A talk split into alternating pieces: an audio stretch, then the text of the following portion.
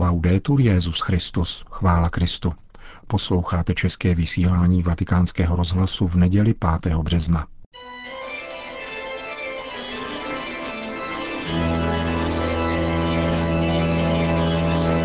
V komentáři Církev a svět uslyšíte úvahu Jean Paula Crepaldiho, nazvanou Svědomí jako primární politický problém.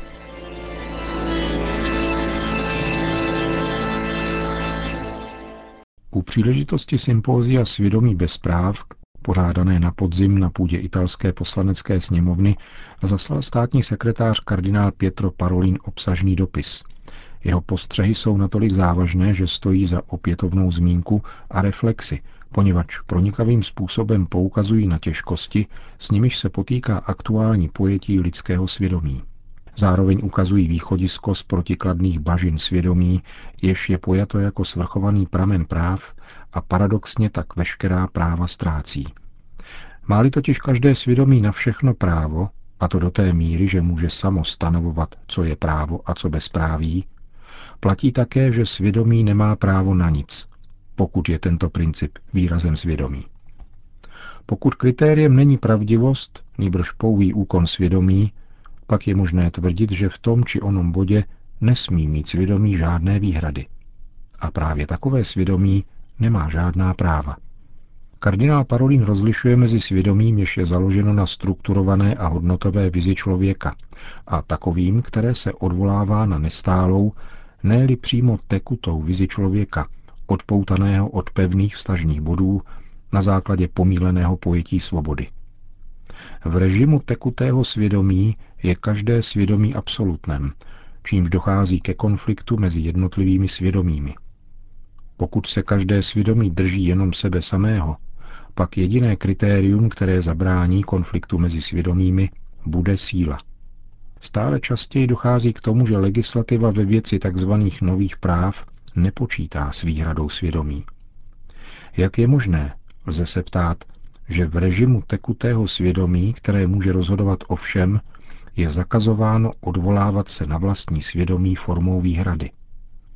Důvod spočívá v tvrzení, že svědomí může rozhodovat o všem. Připouští se totiž, že svědomí může rozhodovat o všem s výjimkou rozhodnutí o tom, zda je milné rozhodovat o všem. Kdokoliv tvrdí, že existuje něco, co předchází a omezuje svědomí, je tlačen k tomu, aby připustil, že svědomí je neomezené. Takto ukládá stát a zákon lidskému svědomí, aby přijalo, že lidskému svědomí nesmí být ukládáno nic. Všimněme si očividné podivnosti toho, že je zde přikazováno netolerovat žádné přikazování. Tady spočívá celý rozpor. Říká se, že nic nemá být přikazováno, ale přikazuje se to dogmaticky a absolutně. Státní sekretář vypočítal také jednotlivá omezení, od nichž je třeba se osvobodit podle této nové ideologie, založené na pomílených pojetích svobody. Těmito omezeními jsou přirozenost, etika, náboženství i sama humanistická kultura. Implicitně tak poukazuje na nové ideologické proudy, které chtějí podrobit úsudku svědomí i samu přirozenost člověka, jeho pohlavní identitu, pojetí rodinných vztahů, a samoplození. Nová ideologie ukládá osvobození od těchto omezení jako povinnost. Za povšimnutí zde stojí tentýž rozpor, zmíněný výše, tedy povinnost svobody. Svoboda se smí osvobodit od všeho, avšak nikoli od ideje osvobozování se od všeho. Je zakazováno tvrdit, že svoboda má omezení, což je opravdu nezbytné k tomu, aby měla nějaký smysl. Jsme skutečně svědky tendence přikazovat svobodu postrádající smysl. Mocensky uložená svoboda ostatně ani nemůže být jiná než nesmyslná. Je zřejmé, že takovéto pojetí svědomí a svobody vede k rozkladu a individualismu na jedné straně a k panovačnosti politické moci na druhé. Je to starý příběh soukromého a veřejného. Oblasti velkého veřejného významu, jako je život, rodina, plození jsou privatizovány a postoupeny totálně svobodnému svědomí.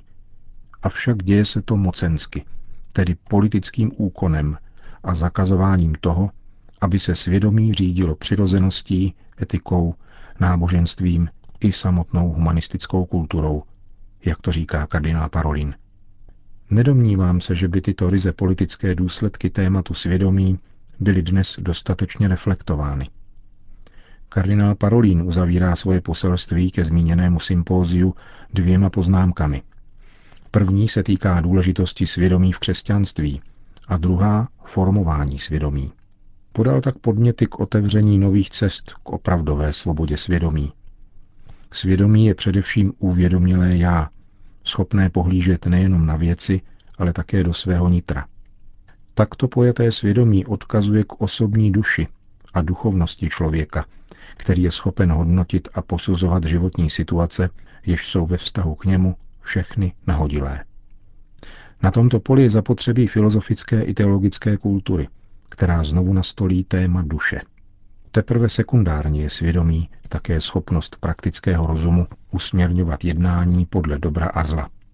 Zde je třeba připomenout, že tak jako teoretický rozum bezprostředně tuší první principy usuzování, tak praktický rozum bezprostředně tuší první morální principy, totiž takzvané zlaté pravidlo konat dobro, nekonat zlo, včetně jeho aplikací.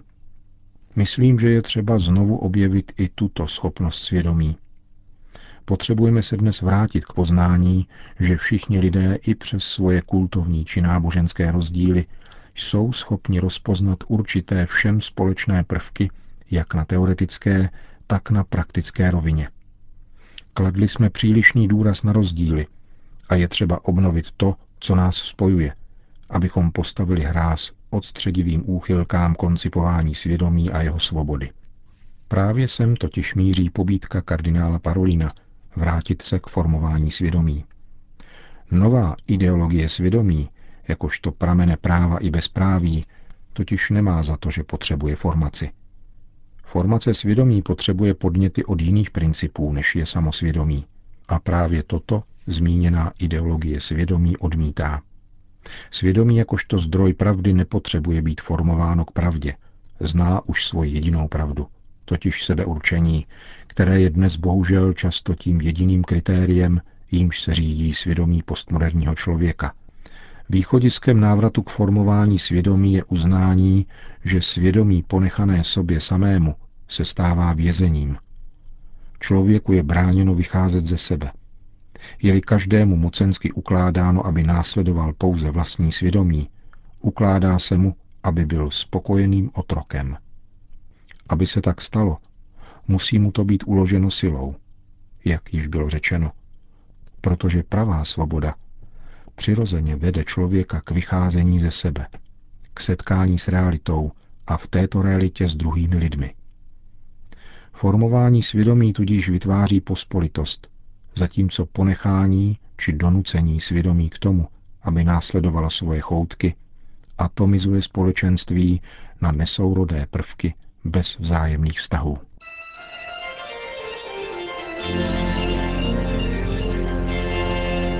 Komentář Církev a svět napsal italský biskup Paolo Crepaldi.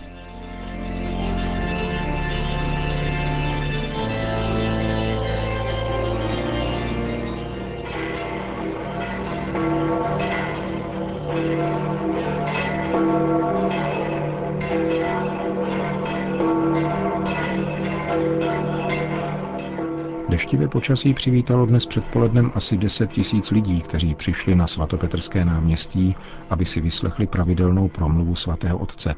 Pomodlili se spolu s ním mariánskou modlitbu Anděl Páně a přijali apoštolské požehnání. Cari fratelli e sorelle, buongiorno. Drazí bratři a sestry, dobrý den.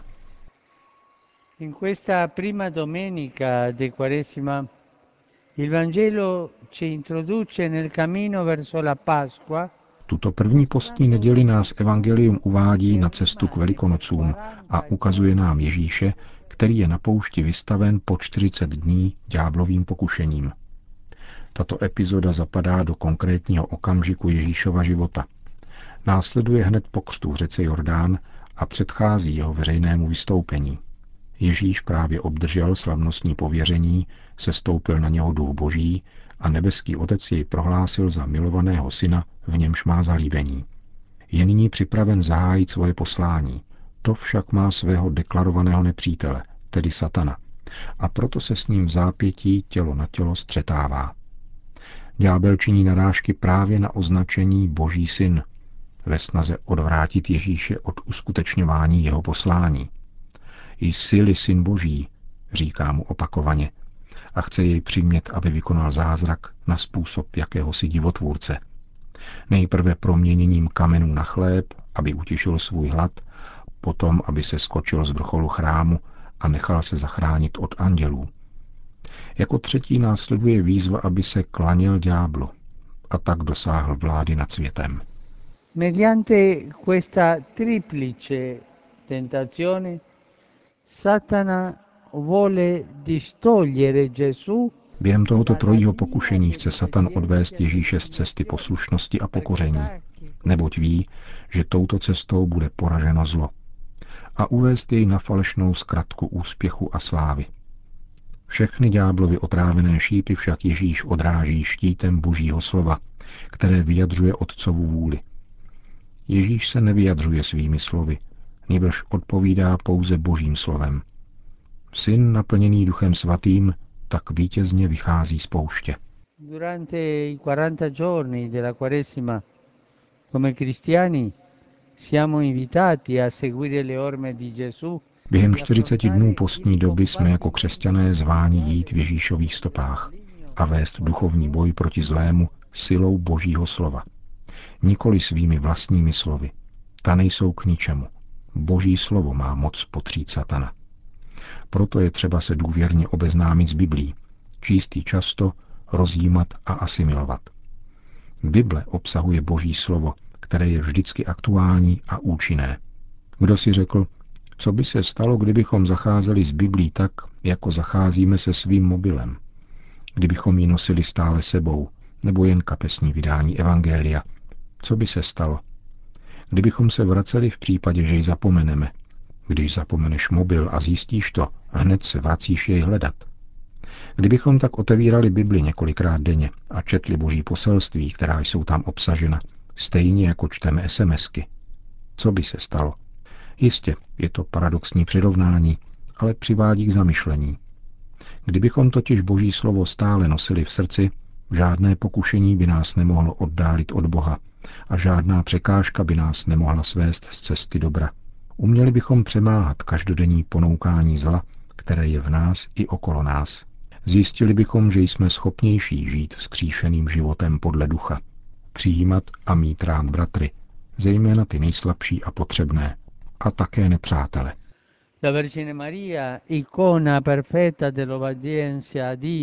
Pana Maria, dokonalý obraz poslušnosti Bohu a bezpodmínečné důvěry k jeho vůli, ať je nám oporou na této postní cestě, abychom chápavě naslouchali Božímu slovu a uskutečňovali pravou konverzi srdce.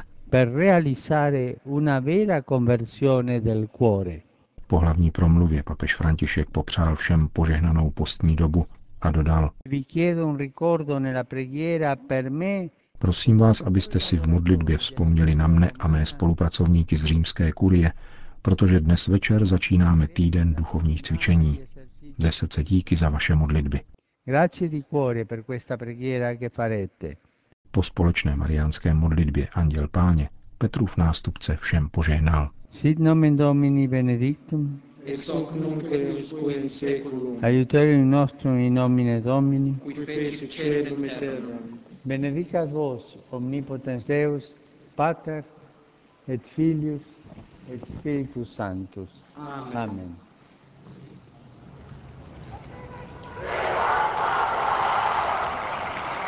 Končíme české vysílání vatikánského rozhlasu. Chvála Kristu. Laudetur Jezus Christus.